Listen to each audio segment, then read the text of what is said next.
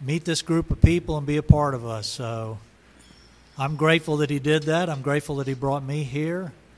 I'm ready to worship this morning, and I trust that you are as well. Would you join us and stand as we begin our worship service? We'll begin with prayer and then some great uh, songs of hymns and scripture songs. So let's pray together.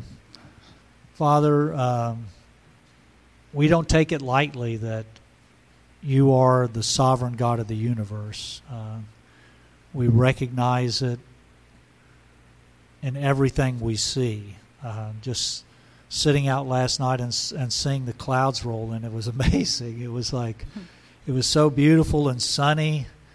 And 20 minutes later, it was like an unbelievable, powerful storm was there. Uh, you are amazing in the way you run this earth. You're amazing in the way you run our lives. We see your sovereign hand in so many things, and it's going to be amazing when we get to heaven and see the millions and millions of sovereign things you did in our lives we never saw. As you led us and guided us and protected us, drew us to yourself. You are an amazing, awesome God, and we come this morning to worship you. Just pray that you'd use these songs to encourage our hearts, remind us again of the God that we serve and how much you love us and the grace that you have lavished on us. We ask these things in Jesus' name. Amen. I'm going to start out with a song of praise. This is a, a great uh, way to start that we're going to be praising the Almighty. That's one of the names of God, the, the Lord of hosts, the Almighty, the All Powerful, the King of creation.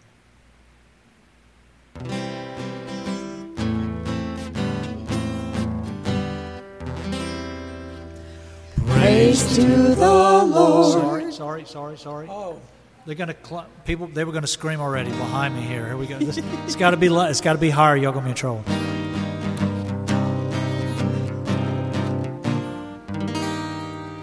Praise to the Lord, the Almighty, the King of creation. Oh, my soul, praise him, for he is thy health and salvation. All ye who hear, now to his temple draw near. Join me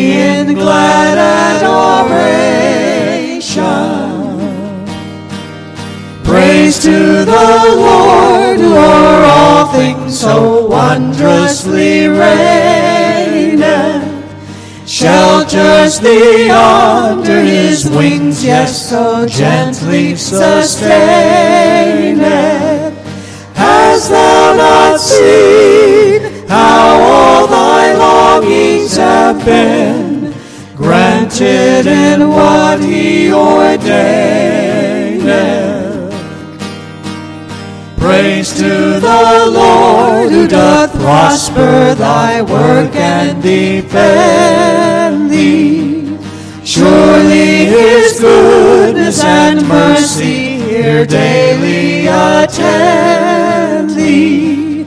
Ponder anew what the Almighty can do if with his love he befriend.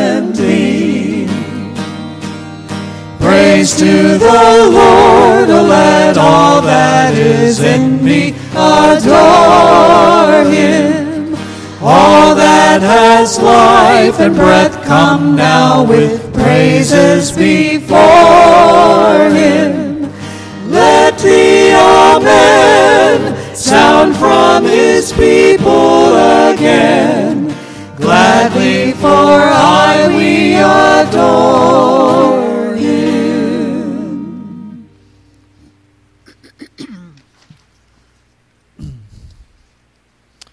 One of the great things about our Christian life is looking and seeing in our past the way God has intervened, the way He has worked in our lives to lead us, to guide us, to protect us.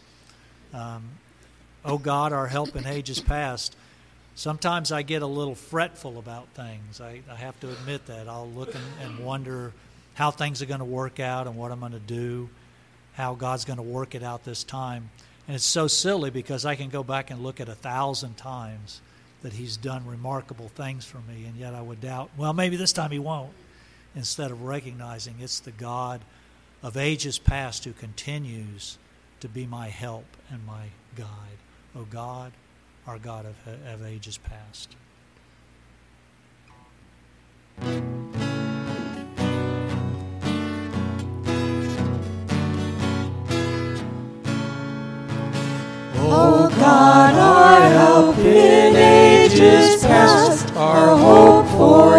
Years to come, our shelter from the stormy blast, and our eternal home.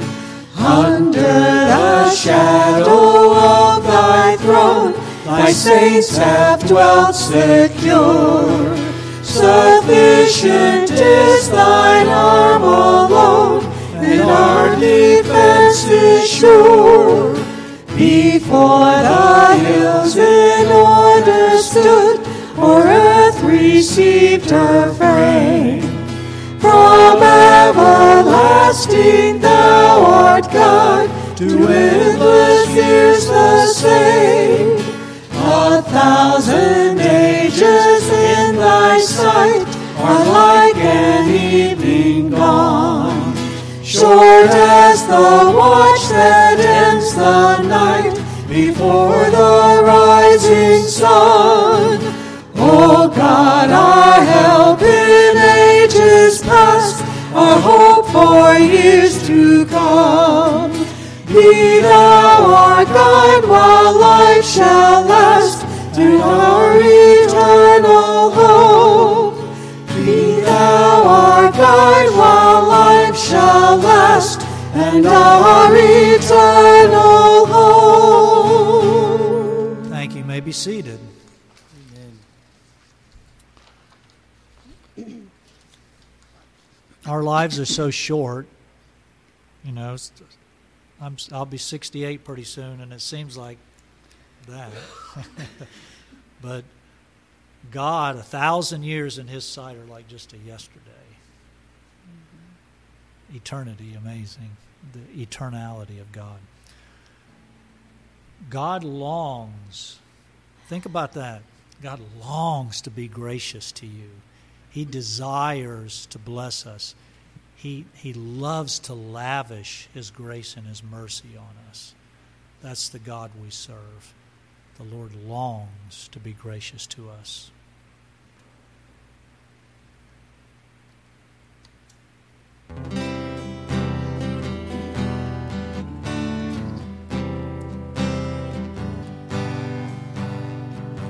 Therefore, the Lord longs to be gracious to you.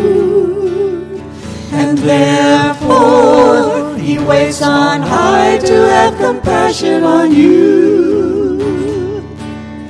For the Lord is a God of justice. How blessed are those who long for him. Therefore the Lord longs. Lord longs. Therefore the Lord longs. Therefore the Lord longs to be gracious unto you.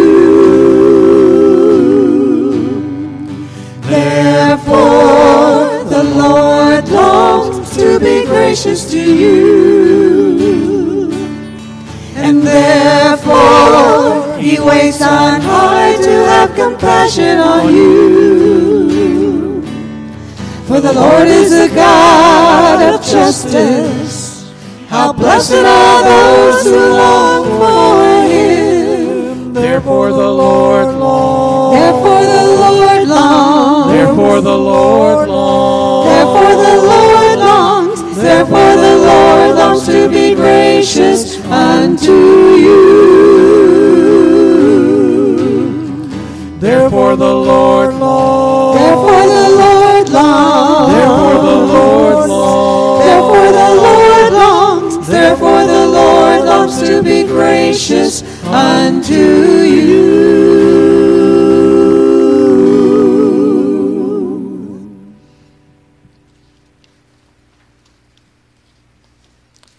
Another great scripture song taken from Isaiah when um, he had the awesome vision of seeing God seated on the throne. Um, one day we'll get to see that vision as well. We'll be in there in person and see God and Jesus Christ sitting on the throne, high and lifted off, exalted. I keep forgetting my capo, don't I? We're going to be in.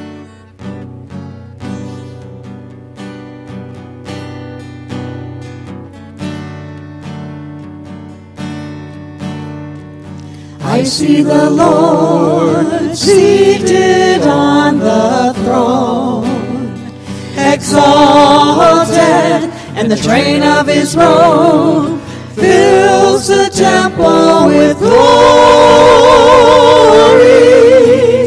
and the whole earth is filled, and the whole earth is filled, and the whole with his glory.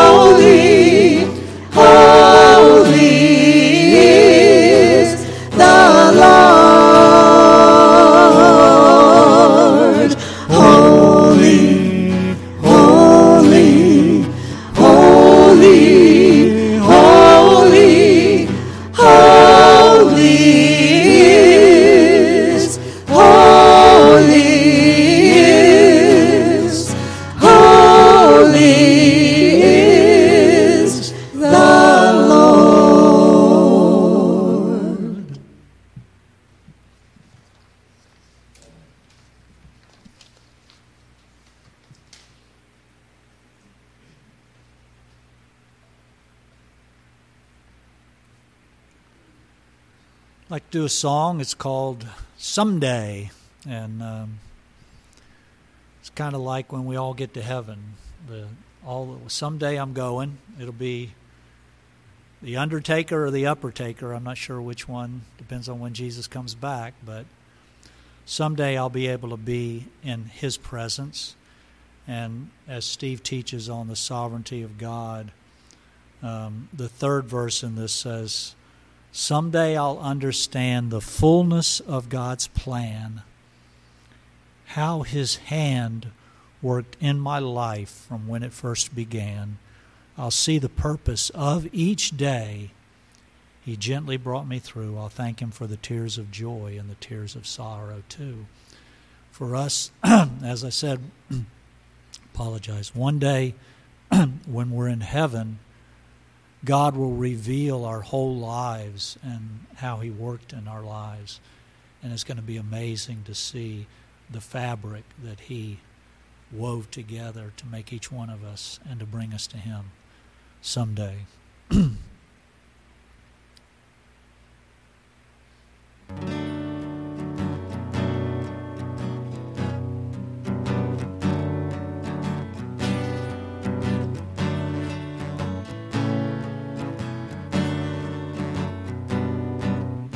Someday I'll be free from my guilt and shame. I'll stand before my Father in Jesus' holy name. My sins are washed as white as snow beneath the cleansing flood, seen by God in righteousness, bought with Jesus' blood. Someday is coming, it's just around the bend.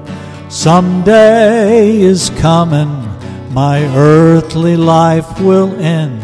It may be Jesus coming back, or me just homeward bound.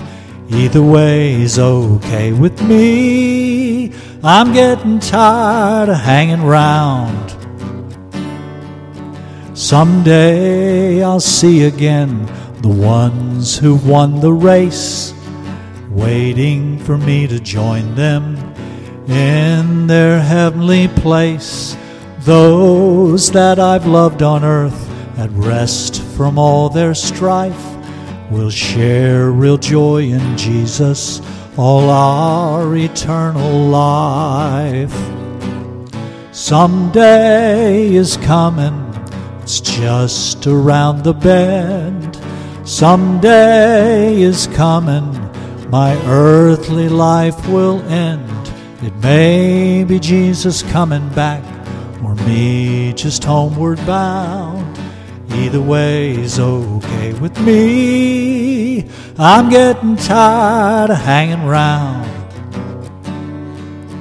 Someday I'll understand the fullness of God's plan, how His hand worked in my life from when it first began. I'll see the purpose of each day He gently brought me through. I'll thank Him for the tears of joy and tears of sorrow too. Someday is coming, it's just around the bend. Someday is coming, my earthly life will end. It may be Jesus coming back, or me just homeward bound. Either way is okay with me. I'm getting tired of hanging round. Someday I'll kneel at last before my Lord and King. Someday before the throne, his praises there I'll sing with myriads of angels and all those saved by grace. A song about his boundless love seen in my Savior's face. Someday is coming, it's just around the bend. Someday is coming, my earthly life will end. It may be Jesus coming back, or me just homeward bound. Either way is okay with me. I'm getting tired of hanging round. Either way is okay with me. I'm getting tired of hanging round.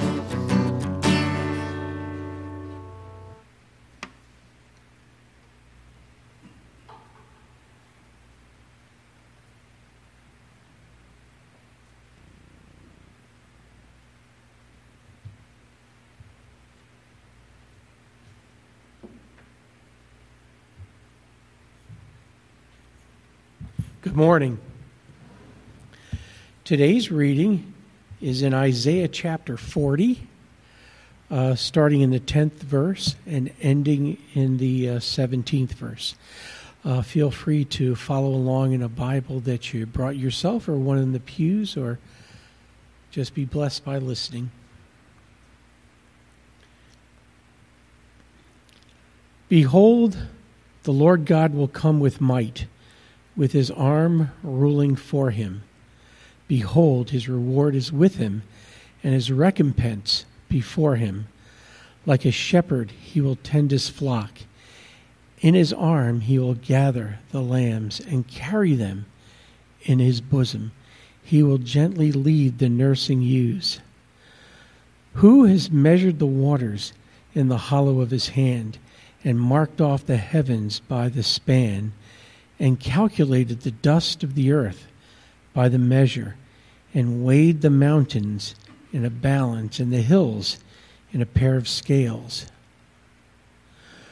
Who has directed the Spirit of the Lord, or, as his counselor has informed him, with whom did he consult, and who gave him understanding? and who taught him in the path of justice and taught him knowledge and informed him of the way of understanding. Behold, the nations are like a drop from a bucket and are regarded as a speck of dust on the scales. Behold, he lifts up the islands like fine dust. Even Lebanon is not enough to burn, nor its beast enough for a burnt offering. All the nations are as nothing before him. They are regarded by him as less than nothing and meaningless. Father God, thank you that, uh, Lord, that you do rule, and Lord, you rule as the Good Shepherd, as described here, as Jesus himself declared himself the Good Shepherd and thankfully that lord that we we know your voice and i pray that we would listen uh, lord i thank you for uh, and praise you that that you have all knowledge and and lord all wisdom that no one was your instructor that that you are the beginning and the end of all knowledge and wisdom and lord i praise you because you are higher than the nations Lord, I know that there's a lot of things in this world, in this country, that uh, that can cause us distress. Help us to be comforted by the idea that, that you rule, that uh, that that the nations are but a speck of dust, and that you rule over them. Lord, thank you for giving us this opportunity to worship you in music, in the reading of your word, and the preaching of the same.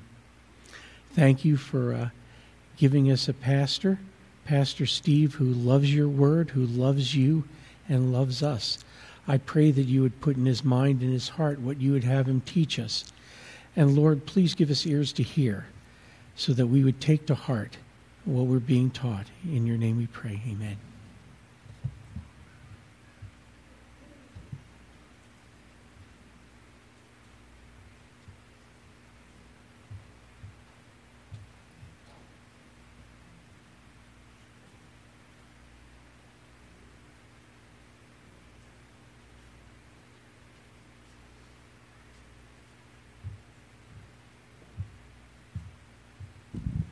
Good morning. Good to see all of you here. Hope Bible Church. Glad you could be with us on this Lord's Day, this first Sunday of the month, this Communion Sunday. 60 years ago, Steve Altman was here in Tampa, and he was at a Baptist church singing these hymns. He, and all the hymns we sing, he pretty much knows them all. 60 years ago, I was in Fonda, Iowa, going to a Catholic church, and the first hymn that we sang is the only hymn that I remember ever singing in the Catholic church. Praise to the Lord Almighty. I love it. It's a great, great song there. But it's interesting. We're talking about God's sovereignty. God has brought all of us here together to this place, to this time for his purposes and glory because he is sovereign. That's our subject today, important subject, the subject of God's sovereignty. Sometimes we go along in life, and we just sort of doing our own thing doing our own thing, and we forget that God is personally involved in every person's life and everything that happens. Indeed, God is sovereign. But more than that, He's carrying out His plans. He's doing what He wants to do, He's fulfilling His purposes. Turn your Bibles to Daniel chapter 4, 34 and 5.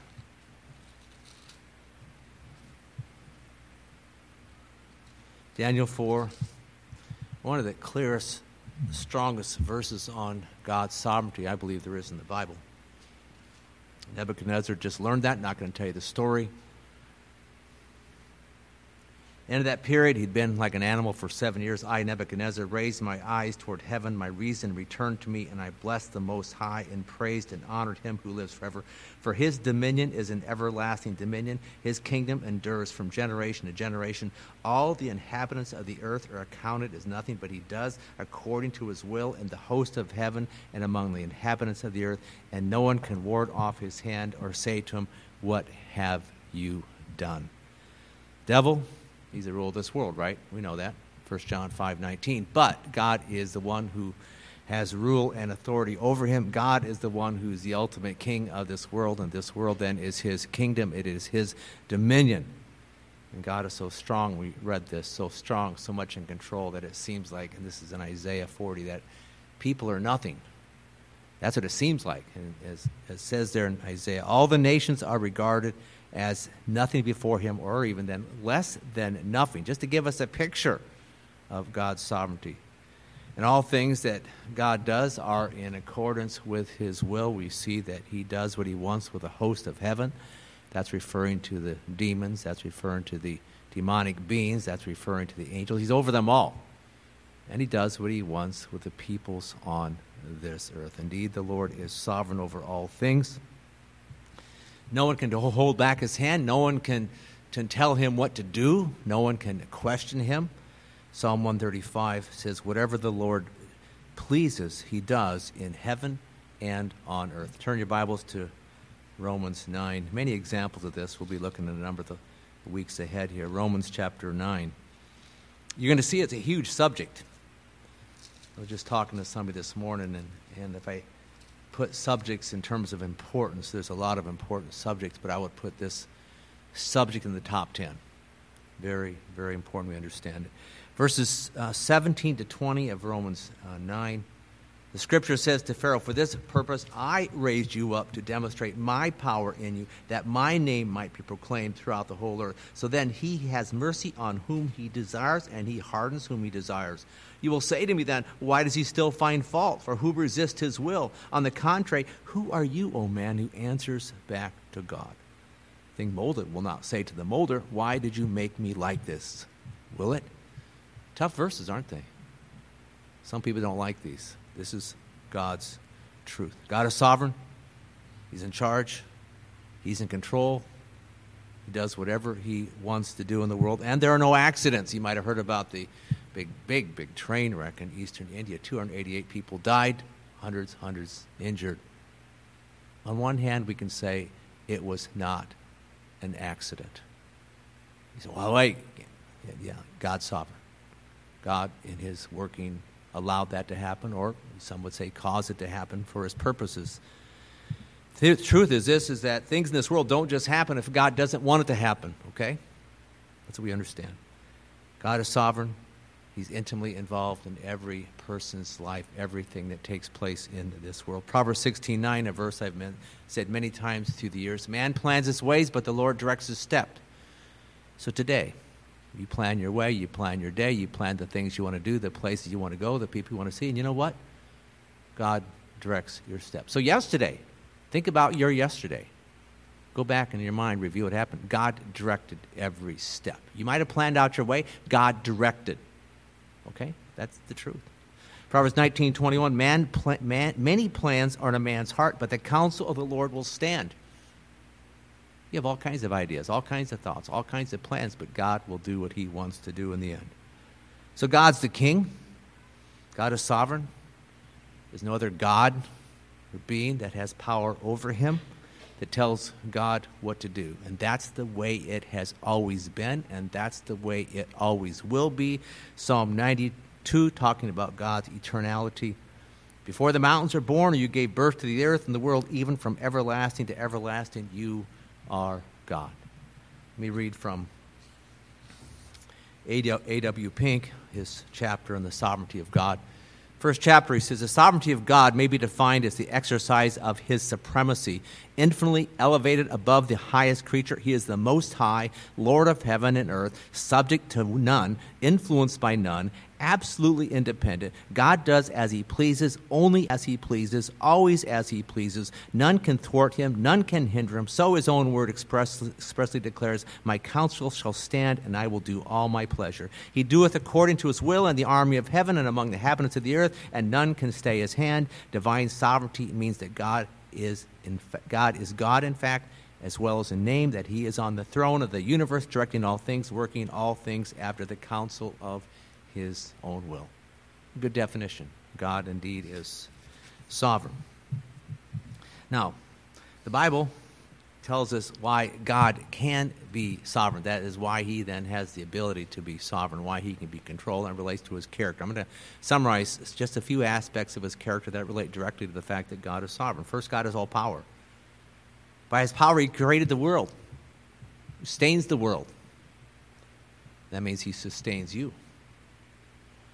According to scientists, you have about 30 trillion cells in your body. You know how many atoms are in each cell? 100 trillion more. 100 trillion atoms in each of your cells, and the 30 trillion cells. That's a lot. And you know what? God is keeping every one of the little old cells going.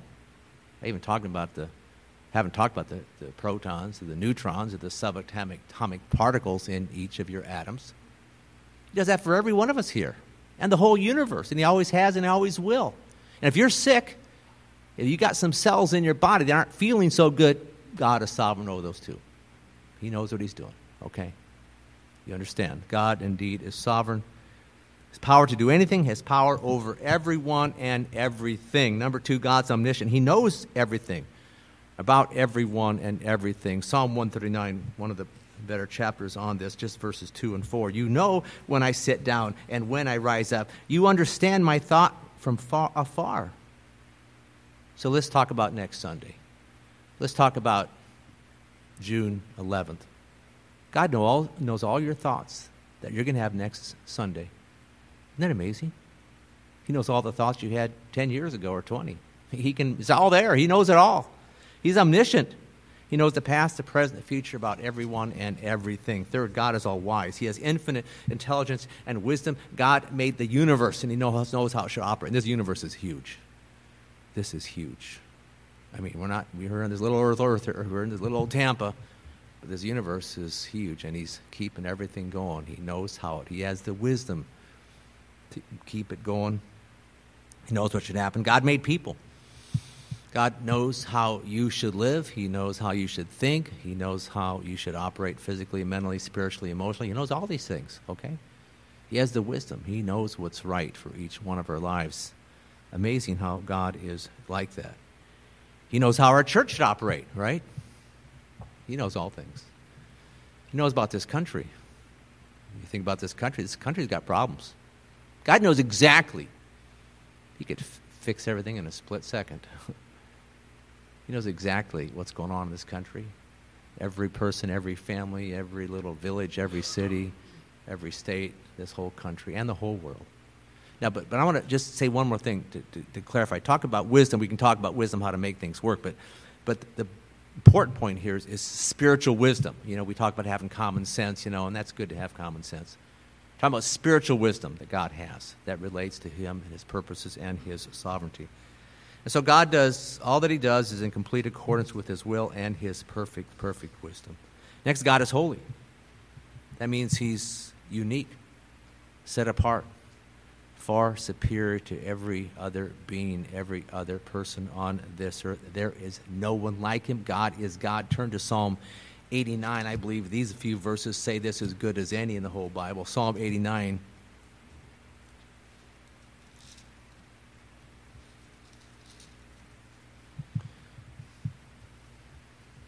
Psalm 89, verse 6.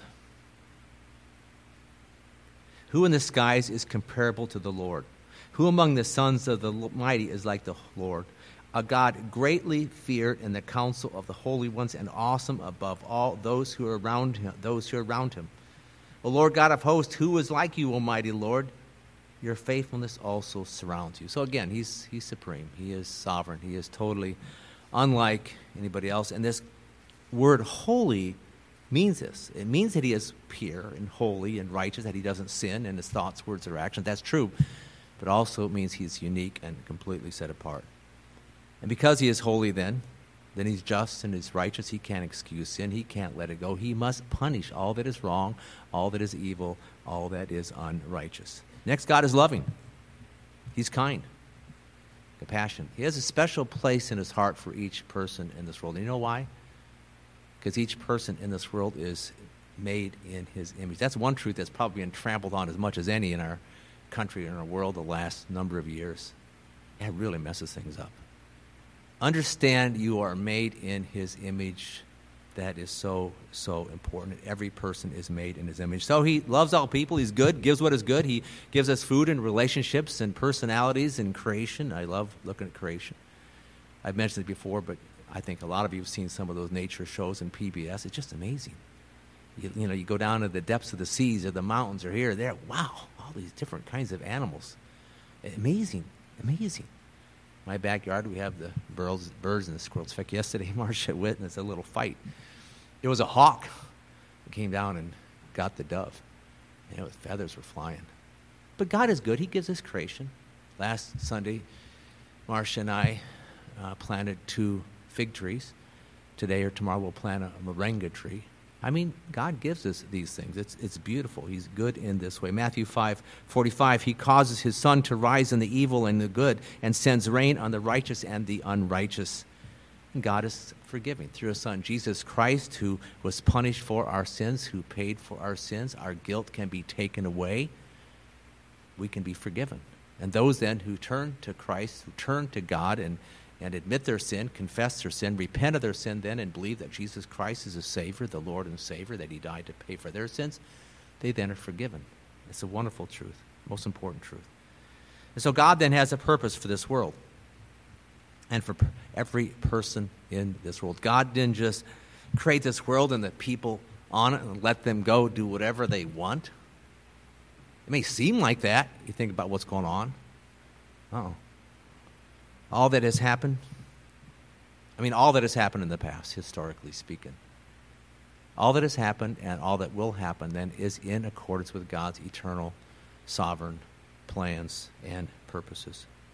And so, because something is part up here, because God is good, because He is holy, because He is omniscient and wise and giving and forgiving and loving and all these things, then He can be sovereign and He can then rule and He then can fulfill His purposes.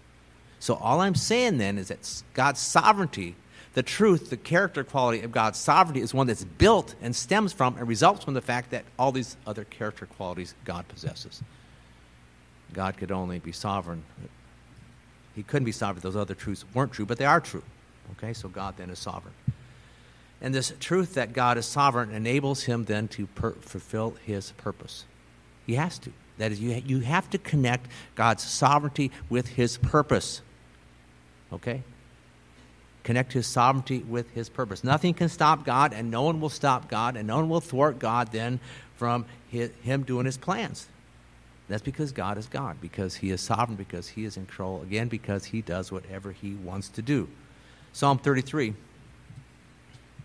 says, The Lord nullifies, nullifies the counsel of the nations. So the nations, they all got their rulers and leaders, and, and they, they do certain things. But God also nullifies, just can, and at times stops them in their tracks. He says he frustrates the plans of the peoples. The counsel of the Lord stands forever, the plans of his heart from generation to generation. So people all over the world have all their different plans, and God has his plans. His plans will be fulfilled. That's what's going to go. That's what's going to happen. That's what we have to understand. God then isn't sovereign for no reason. He's sovereign because he wants to accomplish his will, he wants to carry out his plans, and because he is sovereign, then he will. Very important. You think about this. Eternity past, God has had his purposes. All of his purposes are being accomplished. Nothing, nothing, nothing is happening unless God wants it. Nothing has happened unless it's part of God's plans and purposes. Okay, let's look at some examples of this. We're going to look at two chapters today. If you're in Psalm 89, you just flip a few pages to the right, go to Psalm 93. 93. What I'm looking at today is the big picture. Next week, weeks after, I'm not sure if this is a two, three weeks or four weeks. I, there's so much here. Next week is the details. This week is the big picture, okay? And so we look at some Psalms to get the big picture. Psalm 93 The Lord reigns, He's clothed with majesty. The Lord has clothed and girded himself with strength. Indeed, the world is firmly established. It will not be moved. Your throne is established from of old. You are from everlasting. The floods have lifted up, O Lord. The floods have lifted up their voice. The floods lift up their pounding waves. More than the sounds of many waters and the mighty breakers of the sea, the Lord on high is mighty. Your testimonies are fully confirmed. Holiness befits your house, O Lord, forevermore. So the first phrase is what? The Lord reigns. What does that mean? That means that God is sovereign. That's what it means. It starts off that way. It's a good way to start off this psalm. He is sovereign. That means he's the king, the ruler of this world. And so, what does it say about his rulership? What does it say about his kingship in this psalm? Just a few things. We read that he's strong. By his strength, he established this world, and it won't be moved. I like that. We think about this world, and you know, people think, man, there can be some kind of meteor or super volcano or some nuclear war or AI or climate change or EMPs are going to destroy. Nothing, nothing's going to move this world. You get so crazed about these things. They don't read what God says in His Word. Nothing's going to move it. So here we have this earth. Let's think the big picture, okay? We got this earth. It's six. It's um. Sixty. Okay. It's 13 times 10 to the 24th pounds. That's 13 billion times 13 billion billion pounds. You got this big, heavy globe. 13 billion billion pounds. It's going 67,000 miles per hour around the sun. It's 93 million miles from the sun. And if it was moved off its course, a million miles. If it slowed down or sped up, if it weighed too much or weighed less, you know what happened? We'd either freeze to death or boil to death. That's it. People get afraid of this climate change. That's not going to happen is to understand God's word. It just the craziness of that. It's just crazy. The science says what God says here, the earth won't be moved. It's moving in this, we got this solar system. And this whole solar system is moving through the Milky Way, and the whole Milky Way is moving in its path through this universe, and God has it all figured out. I mean, it's wow, it's, it's mind blowing. It is mind boggling. It is incomprehensible what's going on. God is sovereign. It's, it's, and it's a wonderful, such an important truth that we see this. He's mightier, stronger than the seas and the pounding waves. The ocean is his ocean. The waves are his ocean. Back years ago, we, back in the 90s, we lived up in the D.C. area. We vacationed at um, Virginia Beach. Then we came down here. We started. We liked the beach, okay? So we came down here. We started vacation at Panama City. That was our summertime with the kids, taking a week off. And you see the waves. God is illustrates here. He says, I'm over all these waves. Every wave that pounds, every single one, every, every speck of sand. Which leads us to Jeremiah 22, Jeremiah 5. You got to see this. There's four or five verses like this that are classy that basically disprove, biblically so, and I would say scientifically, that climate change is going to happen. In terms of the flooding. Okay, that's what I'm saying. I'm talking about the flooding part of the climate change here. Jeremiah 5, verse uh, 21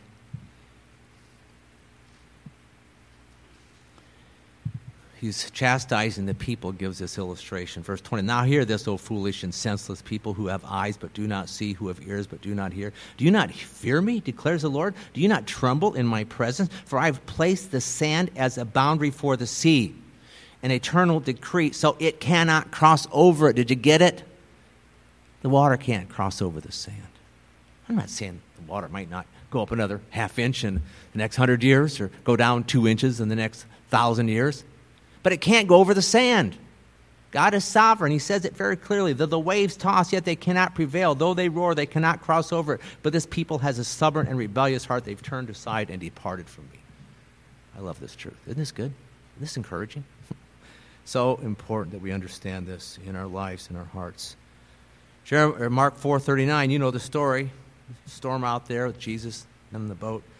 Jesus got up and rebuked the wind, said to the sea, Hush be still. And the wind died down and it became perfectly calm. God's sovereign. God does what he wants to do with every, every, everything. That's what happens. So we read that God is eternal. read that he's from everlasting. So God has always been sovereign. God always will be sovereign. That's what's going on. And, and just, in fact, I'll just say now a simple application is this week. I want you to think about how God is sovereign in your life this coming week. And He will be. It's a very important truth to understand. And, and one thing, if, if you're older, I say that in quotes, you have an advantage because you can look back over the years and says, wow, look what God did there. You know, God moved me from Fonda, Iowa, you know, and here, there, and I'm down here now. God is sovereign. It's, it's a beautiful thing to think back over your life and see how God's been sovereign in your life, the different events, relationships, different things that take place. So I'll, remember that. That's the lesson today. God is sovereign in our lives and in our families and in this church and in this city and in this country. God is sovereign. Read that God is holy, which means he's completely set apart, distinct from every being, angel, person. God is holy. God is sovereignly holy. And that God is holy means that He's also righteous and just and therefore sovereign. And because God is holy and just and because He is sovereign, then He executes justice and He's continuing to execute justice. I wrote this in a blog post. I think there's a few left there from last week. It just came out. Prophets punishing message for the end times. Prophets more than any other collection of books in the Bible make it very, very clear that he judges sin. So this country is being judged right now. All the people that are coming across the border. I'm not saying it's bad. God is sovereign. God is sovereign. And it's an opportunity for the gospel, but God is sovereign over that, okay? And there's thousands coming. I don't know, a million or two, a million every year. 300 people die a day of fentanyl. Well, that fentanyl come across the border. That's 100,000 a year. God is sovereign, but it's a judgment, right? That's right. Our debt, $31.8 trillion. That's a lot. A lot of discussion the last couple weeks about our debt. I'm not going to go into it. It was eight, seven or eight trillion back in 08. It's gone up a lot since that time. That's not good. That you look at a little chart, math, the trajectory. And they pass this other bill, which, well, in my opinion, I don't think is very good because we're going to have another five, ten trillion dollars in the next few years, and that means more inflation. That means an unsteady economy. Okay, but God is sovereign, and so my, my wife and I, that's one of the biggest things that helps us go through life, whether it's personally or whether it's in the world, our family, our children. Okay, God's in control. Just sit down, hush, be still, and know that I'm God. Okay, very, very important. So God then can be sovereign because of his character. The character that's stated in Psalm 93 is that God is powerful, eternal, and holy. Those are the three qualities mentioned in that chapter. Okay? And what's interesting is, is, is because he's sovereign, then he can fulfill his purposes. So we have to see this. God is sovereign because of all these character qualities. He has a purpose, and he carries out his purpose because he is sovereign. Right? That's what's going on. And, and what's, what are the two things? And this is big picture stuff. It's really good. The two things that God is sovereign over, as depicted in this chapter, Psalm 93, is God is sovereign over the whole world. He's got power, might, sovereign. And he's also sovereign over his testimonies, that is, over his word. So God's sovereign over the world, and he's sovereign over his word. Think about that. Those are two big things. Over this world and everything that's going on, and over his word, because his word is truth, and his word will be fulfilled. Now we go another chapter. Psalm 97, back to Psalm 97.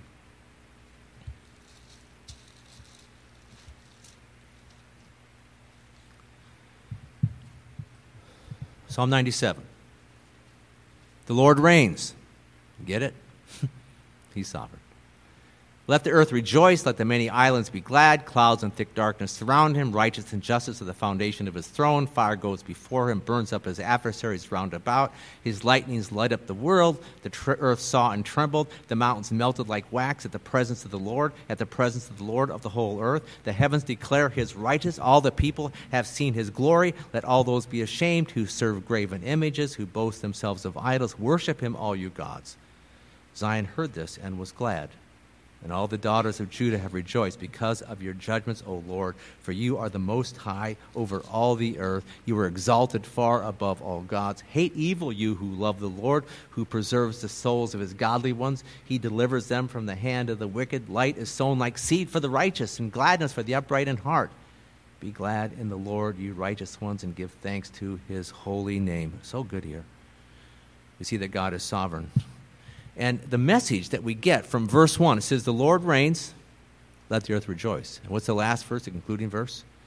Be glad in the Lord, you righteous ones. So the message here, simply, bottom line message, and then more details look in a minute here, is that we are to rejoice because God's in control. He's sovereign. Be glad. Don't be upset. Don't be down in the dumps. Oh man, let's go. God's in charge. He knows what he's doing. You trust him. Okay? Be still. It's be all right. God is sovereign. So, um, because God is sovereign, then because he's in charge, we should rejoice and be glad. I mean, what would it be like if God wasn't sovereign? What would it be like if people did whatever they wanted to do? And I know sometimes you think, man, people are doing whatever they want. Don't you understand that God is sovereign and that God puts a limit on the evil that any person can do? Don't you understand that? God, people just can't do whatever they want. And if a person does evil because God is sovereign over that and allows a certain degree of evil in their life for his purposes, right? And so, people can't do whatever they want. But if if if they could, this world would be a terrible mess and you'd really be getting upset and worried and anxious, right? You get a little worried and upset right now. I'm sure we all do to some degree. We're not perfect. I do. God's sovereign, okay? He's sovereign.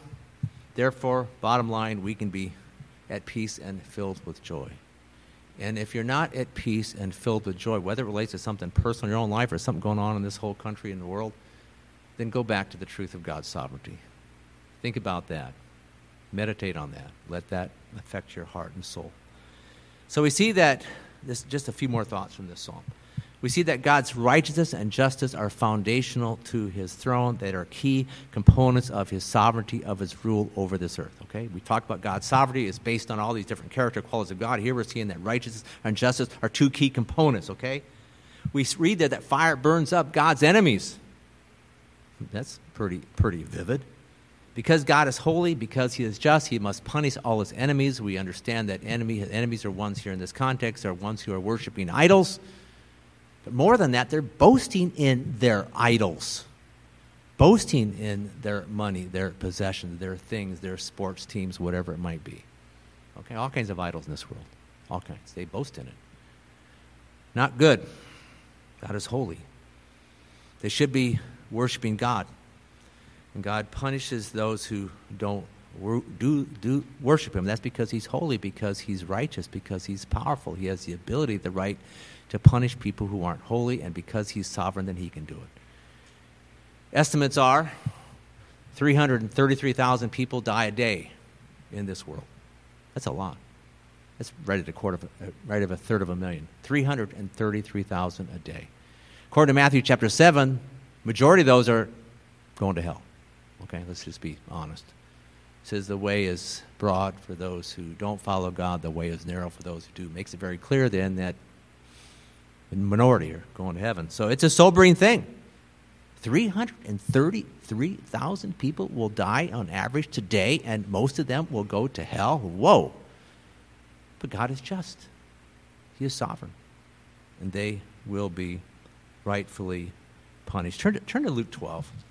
Luke, Luke 12, this is one little section. There's, there's a few like this. The one in Luke 6 I've mentioned is, is good, where people are after fun, food, fame, and fortune. But this one here, Luke 12.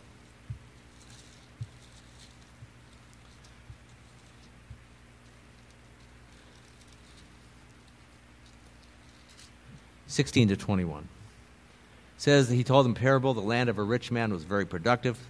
He began reasoning to himself, saying, What shall I do, since I have no place to store my crops? Then he said, This is what I will do. I will tear down my barns and build larger ones, and there I will store all my grain, my goods.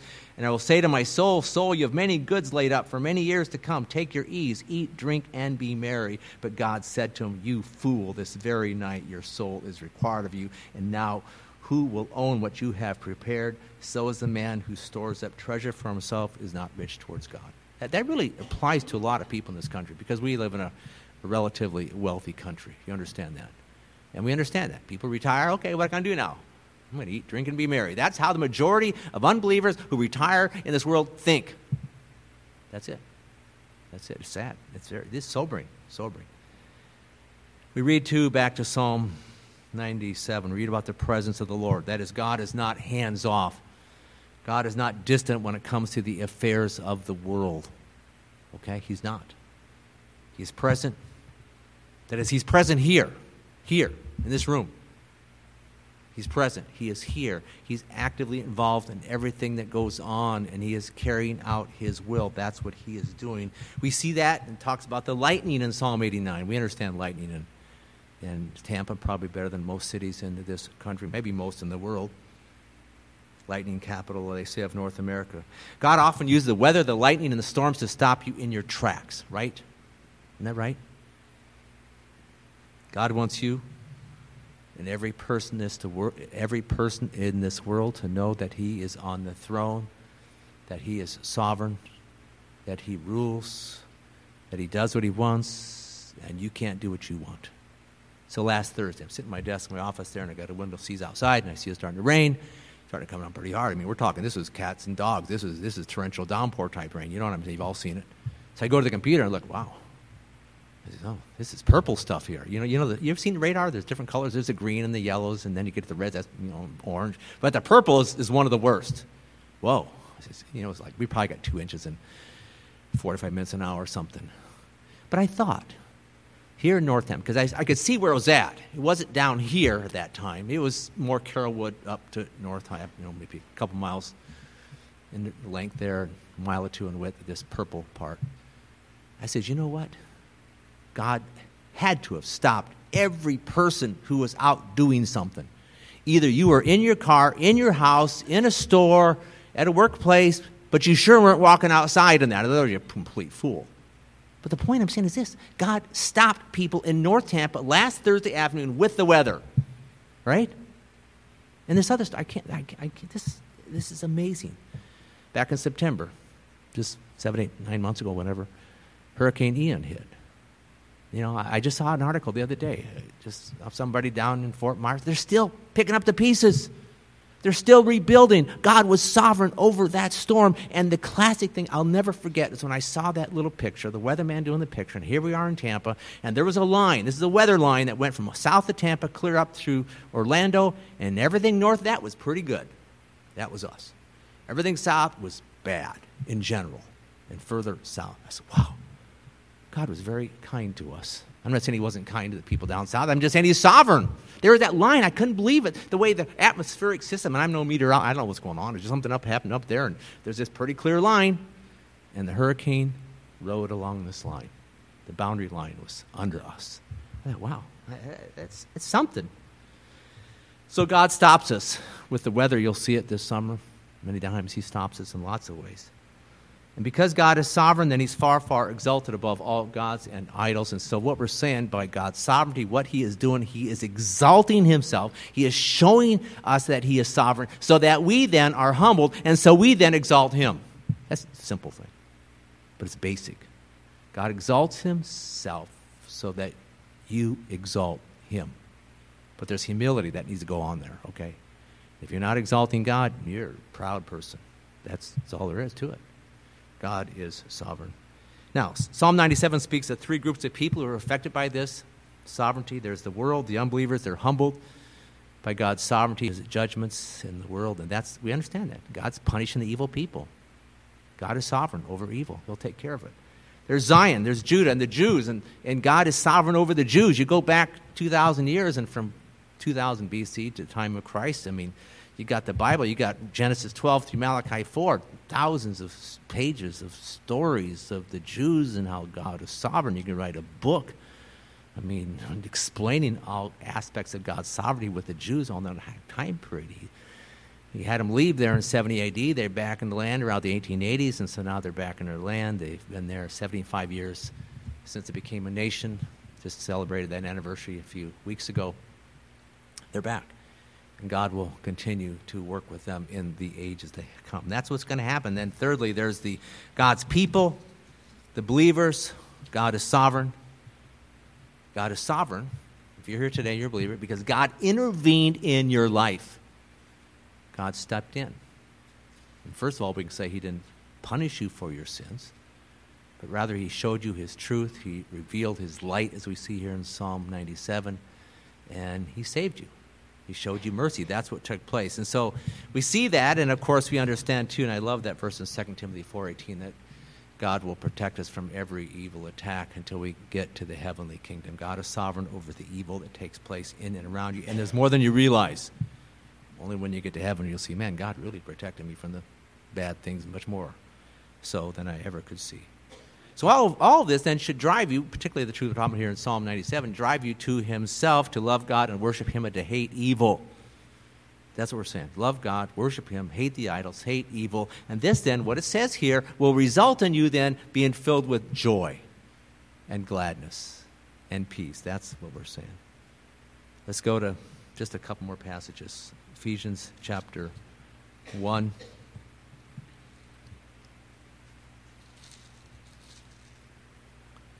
Ephesians 1, verses 9 and 11. Again, these big picture verses. I, I, love big picture verses. And we all need to see the big picture, right? You get lost in your own little world, you're going to have problems. You've got to always see the big picture. Yeah, see what's going on in your own life and the people around you, that's good. But see that in context of the big picture. And I'm talking about what's going on now, but what's going to happen in the future. And this is a futuristic verse here, verses 9 to 11. God made known to us the mystery of his will, according to his kind intention, which he purposed in him, with a view to an administration suitable to the fullness of the times, that is, a summing up of all things in Christ, things in the heavens and things on the earth. Also, we've obtained an inheritance, having been predestined according to his purpose, who works all things after the counsel of his will. That's a Romans 8:28 type phrase there, which we'll get to in a minute. He works all things after the counsel of his will. So this talks about God's sovereignty.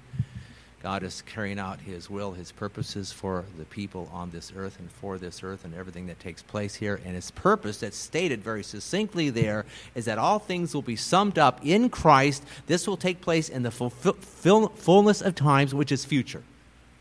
That will take place when Christ comes back. Okay. That's what's happening.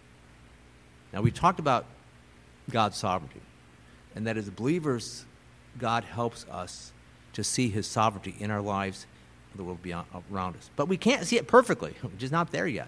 When you get to this place here, and when you are glorified and you're in heaven with Christ, and Christ is in complete control, all things are being summed up to him. And it says in Philippians 2 every knee will bow, every tongue confess that Jesus Christ, he'll be completely sovereign, and we'll see it every day. Now he is, but we don't see it. Get it? We see some things, what God wants you to know. That's wonderful. I, I cannot wait. Can you imagine? Wow, look at Christ did. Look at Christ did. Boom, boom, here, just for a thousand years. And, and it's a progressive thing. I don't think it's something where all of a sudden one day everything happens. It's what happens in those thousand years is progressive in nature. He says he works all things after the counsel of his will. And this means that God is sovereign over all things from all of history and now here in the end times.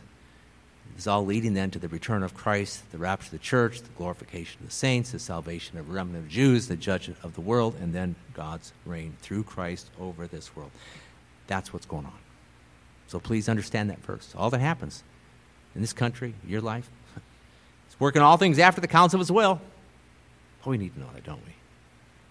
I, I, really feel sad for so many Christians. They don't understand this, and there's many churches they're not teaching this truth. How can they? How can they live rightly? How can you have joy and peace and confidence and trust and have to know this truth in your head and in your heart? Romans eight twenty eight. Two of the probably most familiar, most famous verses on God's sovereignty. Twenty eight and twenty nine. says, "We know." We know that God causes all things to work together for good. That means you know that God is sovereign, right? You know it. We know. I know. I'm convinced God is sovereign. sometimes it's hard. I, you know, I had a, you know, difficult times this past week, different areas. God is sovereign. We know all things work together for good to those who love God, to those who are called according to his purpose. So we see that God is working in each believer's life. He is causing all things to work together for good. The good, and oftentimes this is where we miss, we make a mistake. We think about the details of how is God working things together for good in my life today. Well, that, He is. He is. That's true. But you got to see the big picture because this verse, the next verse, tells you what his purpose. That is, the good then is expressing his ultimate purpose for you, which is given to us in verse 29, which says, For those whom he foreknew, he also predestined to become conformed to the image of his son, so that he would be the firstborn among many brethren. So that's the good he's talking about in verse 8, 28, is that you're going to be conformed. That is, that is, your salvation is not completed now. It will not be complete if you go to heaven before the rapture. Only when Christ comes back, only when you get a brand new body, only then will your salvation be completed. That's what he's saying. That's what it means. Conform to the image of his son. Another way to say that God will glorify you. God will give you a brand new body. That's what we understand there. So we talked about God's sovereignty. The fact that God is sovereign does not at all eliminate our personal responsibility, our responsibility as individuals, as Christians. So you walk away from here and say, wow, God's sovereign. I might as well, I might as well just sit home back in my, my nice, easy chair at home, put my feet up, you know, and, and if God wants to do something, He'll do it. no. And I saw, I mean, my focus isn't on that responsibility. I could spend a whole message or two or three or five on God's man's responsibility. I, that's not my point here. My point is to emphasize His sovereignty. But I have to say this so you don't walk away thinking, yeah, Hogan there, he said we're sovereign and he's completely in charge and we just sit around. No, no. Acts 13 48, as many as were appointed to eternal life believed. And so, there, God's responsibility or God's sovereignty, He appointed. Our responsibility is to believe. We understand Romans, John 3 16 that God so loved the world that He gave His only begotten Son, that whoever believed, you know, we verse, believe in the Lord Jesus Christ, you shall be saved. I think it's Acts 16. Believe. We are commanded to believe. We're commanded to trust. Okay, that's the way it is. Proverbs 16 9. Man plans his ways, Lord directs his steps. A great, a great verse on this dual nature that we really can't figure out. Don't try to sort out, okay, when's my responsibility start and when's God's start. Don't do that. It's not, not helpful. You plan your way, Lord direct your steps. That's it. So you can get up in the morning, you pray, oh, Lord, what if I do it today? And you go ahead and do it, fine. And the Lord, Lord will direct your steps. Being sensitive to the Lord as you go through the day, being led by the Spirit, of course. That's understood. Philippians 2 12, 13 is another great one. Work out your salvation with fear and trembling. That's a command.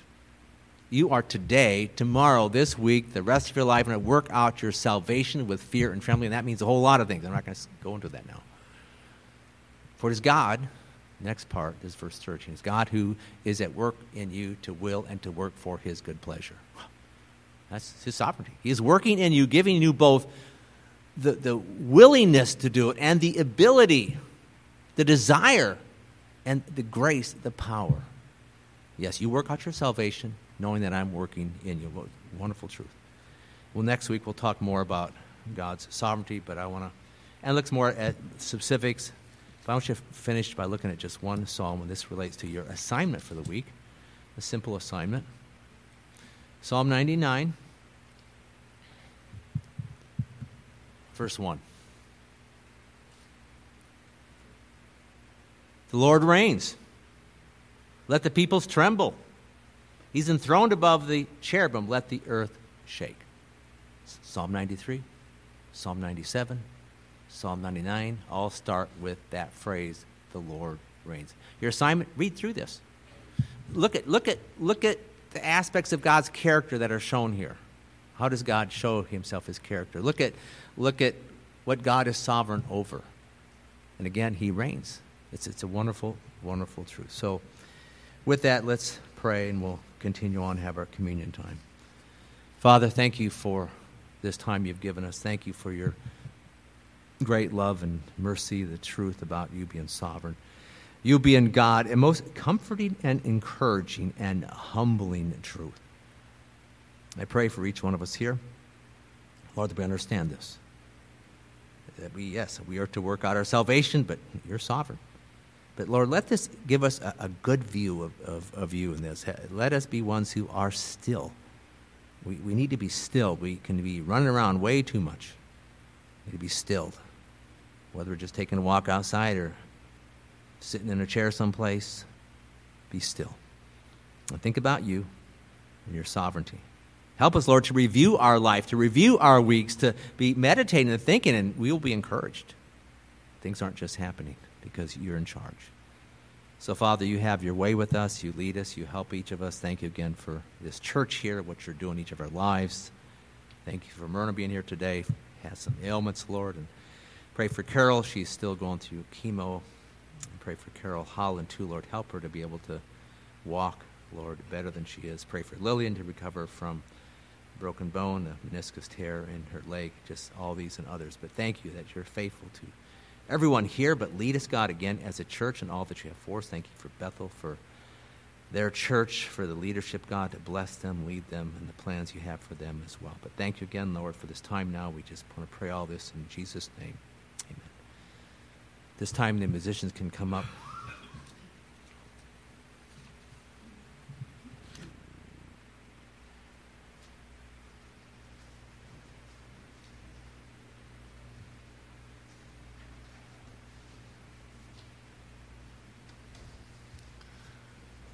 the first Sunday of every month, we have the opportunity to enjoy the Lord's Supper and remember.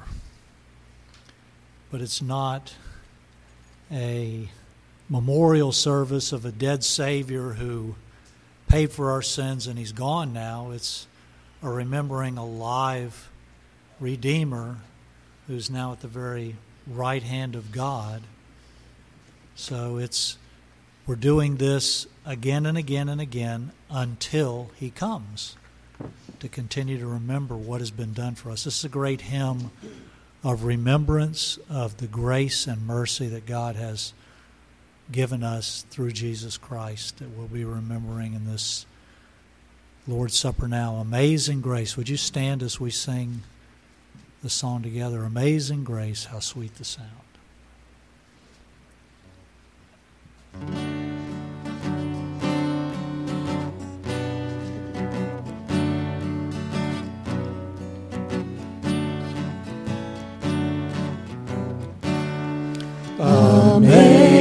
Amazing grace, how sweet the sound that saved a wretch like me.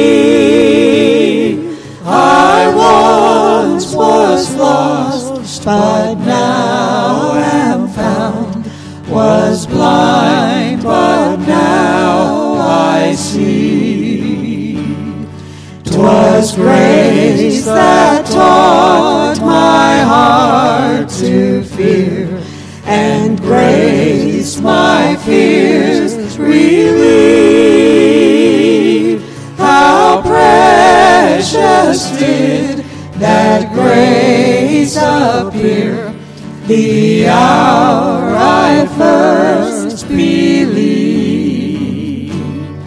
Through many dangers, toils, and snares, I have already come. Disgrace that brought me safe thus far, and grace will lead me home.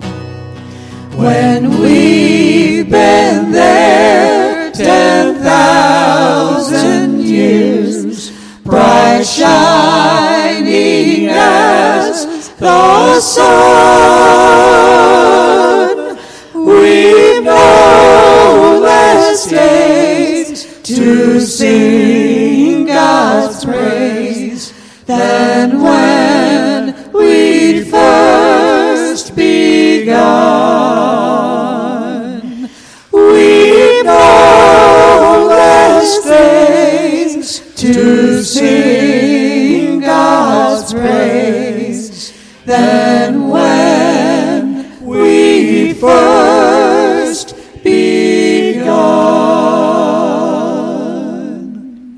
may be seated.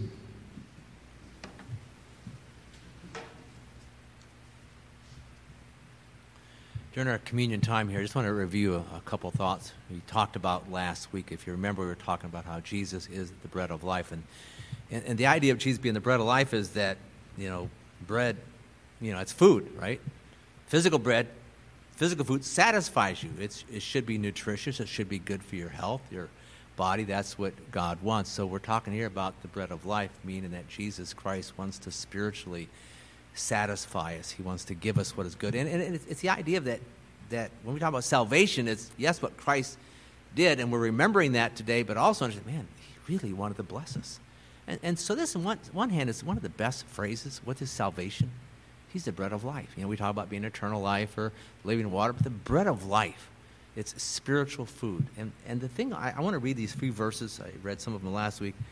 And, and he's talking more of an evangelistic way here in these verses. Hey, people need to come to me, they need to believe. But the thing I want to say as, as we have this time now is, is Jesus is always the bread of life. He's, he's the bread of life for those who become believers. He's the bread of life for those who are saved all the time. He is the bread of life. So with that, I'm just going to read these verses here. Uh, 1 John 6.35, Jesus said to them, I am the bread of life. He who comes to me will not hunger, and he who believes in me will never thirst. Verse 48, I am the bread of life verse 50 to 51. This is the bread which comes down out of heaven, so that one may eat of it and not die. I am the living bread that came down out of heaven. If anyone eats of this bread, he will live forever. And the bread also which I will give for the life of the world is my flesh. It's interesting, you know, the forever words there. You'll live forever. That is, we're being satisfied by the Lord during our life here as believers, but for all eternity. We continue, uh, verse 52 to 58. It says, uh, verse 50, verse 53 Truly I say to you, unless you eat the flesh of the Son of Man and drink his blood, you have no life in yourselves. He who eats my flesh and drinks my blood has eternal life. I will raise him up on the last day, for my flesh is true food, and my blood is true drink. He who eats my flesh and drinks my blood abides in me, and I in him. As the living Father sent me, and I live because of the Father, so he who eats me, he also will live because of me. This is the bread which came down out of heaven, not as the Father ate and died. He who eats this bread will live forever. So, so the thing I want to say to you is we take this bread, this juice, think of it this way. Thank you, Jesus, for dying me, dying for me, but also thank you that you give me this life, that you satisfy me now and forever and ever. So let it be symbolic of that. Again, as I mentioned last week, this isn't, as some people say, the actual body of Christ. It's just a symbol, symbolic of the uh, the truth that Jesus is our life. So, uh, with that, let's, let's first take a minute, like we always do, just to pray silently, search your heart, have our heart right before Him, and then we'll take the bread and the cup.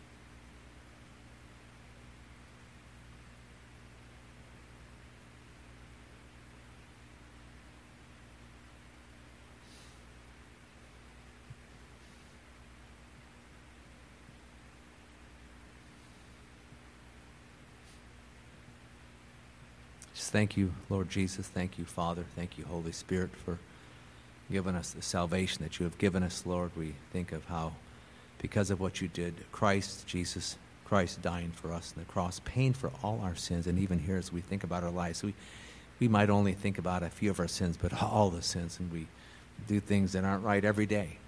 But everything's forgiven, past, present, and future. And we thank you, Lord, for that. And thank you that because of what you've done for us, there'll come a, di- a day when we are perfect and will never sin again. No more weeping, no more sorrow, no more sin. I, we can't, we can't wait for that. But thank you, Jesus. Thank you for your willingness to suffer and die. Thank you then that, Father, you raised him from the dead. Thank you, Lord, so much for Holy Spirit for working in our lives, for bringing salvation to us. So we just want to bless you now, pray all this in Jesus' name. Amen. 1 Corinthians chapter 11. Verse 23 I received from the Lord that which I also delivered to you, that the Lord Jesus, in the night which he was betrayed, took bread, and when he had given thanks, he broke it and said, This is my body, which is for you. Do this in remembrance of me.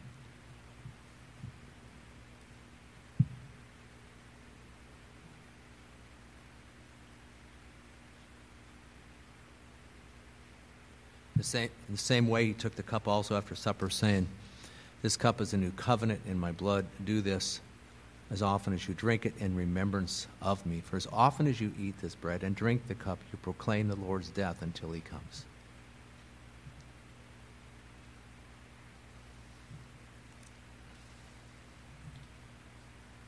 Father, again, we thank you for this time. Thank you for your love for us, your great love. A great love, a deep love, an everlasting love, a, a constant love. It's a wonderful truth, Lord, and it's because of, of what you've did, done for us. Help us, Lord, to live on day by day, week by week, being strengthened, being nourished by our relationship with you, by the spiritual bread that you give us all the time through your word, through your spirit. We thank you for that. And so just lead us now each one of us might be drawing closer and closer to you as time goes on and then for all eternity. We pray all this in Jesus' name. Amen. A couple of uh, announcements here. You look at your bulletin. Um, I, I write, I rewrite the, you know, the bulletin. Marcia types it up. But as you see, June 2nd and June 3rd is already passed. So ignore June 2nd and June 3rd there. Sometimes mistakes happen uh, prophecy Bible study this Wednesday. They're having vacation Bible school here, which I'll get to in a minute, but we're still going to meet. And at the end of this building, and you want to go on, the, I think, I'm not sure it's the last door, the second last door, they'll go through there, and there'll be this big conference room. That's what we're going to meet, okay? There'll be a lot of people here, a lot of things going on, but on one hand, I, I for those of you here, you, you can see what God is doing. They have 60 children or so signed up, and all kinds of things happening. So it's very encouraging. So that prophecy Bible study in Isaiah end of this building here, that conference room there, on the left side, right back there. At VBS, Vacation Bible School, uh, want you to be praying for that time. It's, it's one of the major events that uh, Bethel has uh, during the course of the year. They are actively trying to reach out to the children. And so I want you to be praying. If you can be praying every day for this, pray for the teachers, pray for the children, pray for everything to go smoothly. There's a lot of things that need to happen, a lot of things in place. And so it's going from six to I think around nine. Is, is that right, Tommy? Six to nine, I think during this week, Monday through Friday. So again, be praying for that. And a workday coming up on June 17th. Then next week, of course, we'll continue on God's sovereignty. And for giving, thank you for all your giving. God indeed helps us to keep going financially. And there's a box back there to give also. You can give online or you can send a check into the church. So, but at this time, I want to recognize one person if Damien Alfonso can come up here. Damien, come up here. Damien's a graduate. I told him I got 30 minutes to talk about him. I said, no, I'm not going to do that. I won't punish him that way. That's a few things. Then he said he has a couple things to say too, so I have no idea. I didn't look at his notes, so I'm sure it'll be good. But let me talk first, and he can talk, then we'll pray for him, okay? Um, I met Damien, seven years? When, when did you come, Marta? 2015, 2016? 2015. So I've known him for eight years. He's a little kid then. Okay, a little kid about this tall, fourth grade, you know, and he's grown up. You can see, but uh, God has kept him going, and he just graduated this what a week ago or so, and finished all grade school and high school, and indeed, I'm sure it was arduous at times, and and so, but he is here. I, I think of that verse in 1 Samuel 7. Thus far, the Lord has brought me we, we come to points in our life, and it's good to look back, to reflect. That's what was going on in that first Samuel 7. And then it's good to look ahead. And so that's what we're saying. We're looking back. God has blessed, God has worked. I've been in their house a number of times, done different Bible studies, and so it's encouraging just knowing that God's going to lead him and his family as well. So uh, I just want to sh- share that. He's thinking for the future what he's going to do. He's thinking about I think real estate possibly, so pray for that for him. My father was in real estate. I'm not sure if I told you that, Damien. He was in real estate years and years ago out in Las Vegas and you here in Tampa. So we'll see. But pray. Again, the Lord leads because sometimes we have ideas of what we want to do and change things. That happened to me. Uh, so pray that God will lead him in the way that, that he wants him to go. I heard this statistic, and I know that you're a Gen Zer. Gen Zers are born, what, after 2000? What, after, after something? 97, okay. Okay, so, but, but you'll understand the point. Millennials, you know, they were started, what, in the 80s, and then they went to 96. So the, the stat on millennials is, is not good. It's not a good stat. And it's basically, hey, pray for Damien and all children, is that 96% of millennials do not have a worldview. that do not consider this book as applicable to their lives as to how they should live in the world. 96. It's a Barna study. You know, it's a study. I mean, all this survey. The 1940s and 50s, 90% of the people in this country, they say the greatest generation ever, believed in God. Things have changed. So we need to pray because that's what's most important for Damien and every other young person as they understand God, they know God. The verses I'll read here then. Damien will share, then I'll pray. It's Ecclesiastes chapter 12. You probably know them.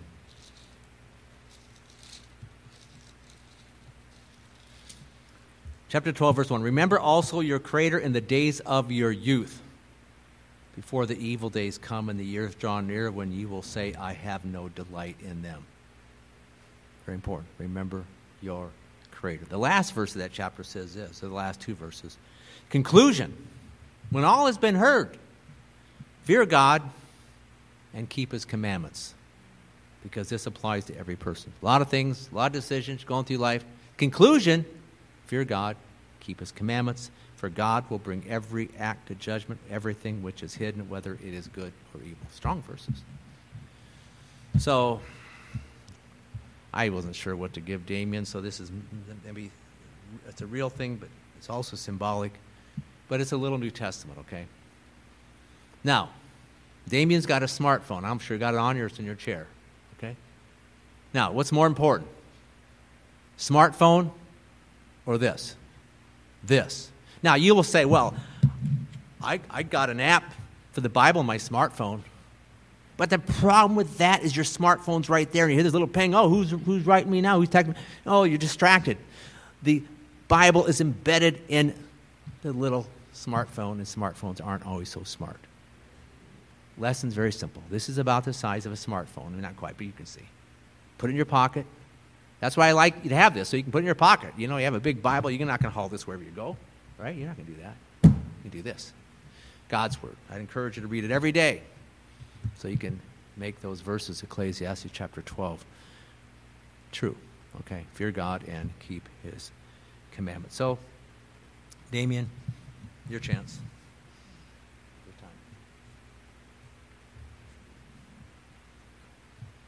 Uh, very nervous, so like if I stutter, please don't make fun of me. Uh, I'd like to start by saying thank you to the people who supported me in my seven or eight years here. Um, I'm not exaggerating when I say this, but school was hell. Uh, anybody who says otherwise, um, you're a nerd. Um, my last couple years at school were long and draining. I got senior burnout from my, my sophomore year. Um, and the only thing that really like kept me going was was theater. But um, even me graduating, I'm not happy to to graduate. The reason why is, as I was sitting there in my chair waiting for my row to be called up and for me to sit. Uh, for me to get my diploma, I was sitting there. I was like, Jesus Christ! I don't know what I'm doing. Uh, I don't know what I'm going to do. As Pastor Steve said, I'm I'm going to be doing real estate. But even with that, I still don't really feel like what I'm doing is right or whatever I'm doing is like what I'm doing is the right thing, you know? Um, I never actually said this to anybody before, not in my own family, purely because of that verse where it's like, oh, the anxious, the anxious thoughts verse. That's not what I really want to want to hear. I want to hear like comfort, and that's not entirely comforting to me, to be honest. Um, even with those anxious thoughts and everything that's going on with me, I still feel like I'm going to live long. Still going like live happy. Um, I'll be living on my own sometime this year. And school taught me a lot of things. And one thing that I learned on my own was I still got to get back up. I still got to like you know keep on going. I can't like give up. It sounds corny, but you know. So yeah, thanks to everybody who who actually cared for me, who actually like had my back, and um, uh, and a special thanks to uh, my best friend and my future roommate, uh, Sam Walsh. Thank you. Father, thank you for your great love and faithfulness for all of us. Now we can gain him. You know, Lord, that, that you have made him, Lord, that he's your child. And that you created him. We pray for him, God, that you continue to lead him and guide him, Lord, in the ways that you want him to go. I pray for his protection from evil. You're protecting him from evil, God. You're using him for your purposes, God, the relationship that you want him to have. Pray, Lord, he get in your word, he love your word, he be living by the truths of God's word, as as said most young people are not doing that today. So, Lord, have your hand upon him, your grace, your spirit. Commit him to you, Lord. Again, thank you for his life. Pray for your blessing on him, Lord. And all this to you now in Jesus' name. we pray.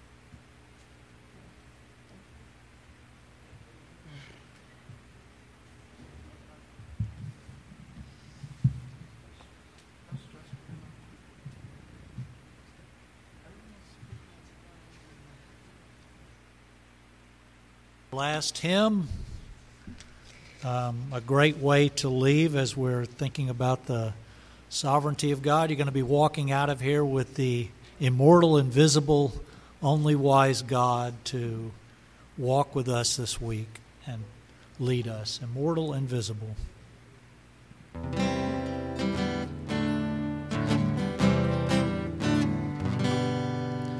Immortal, invisible, God only wise, in enlightened, accessible, hid from our eyes. Most blessed, most glorious, the ancient of days, almighty, victorious, thy great name we praise.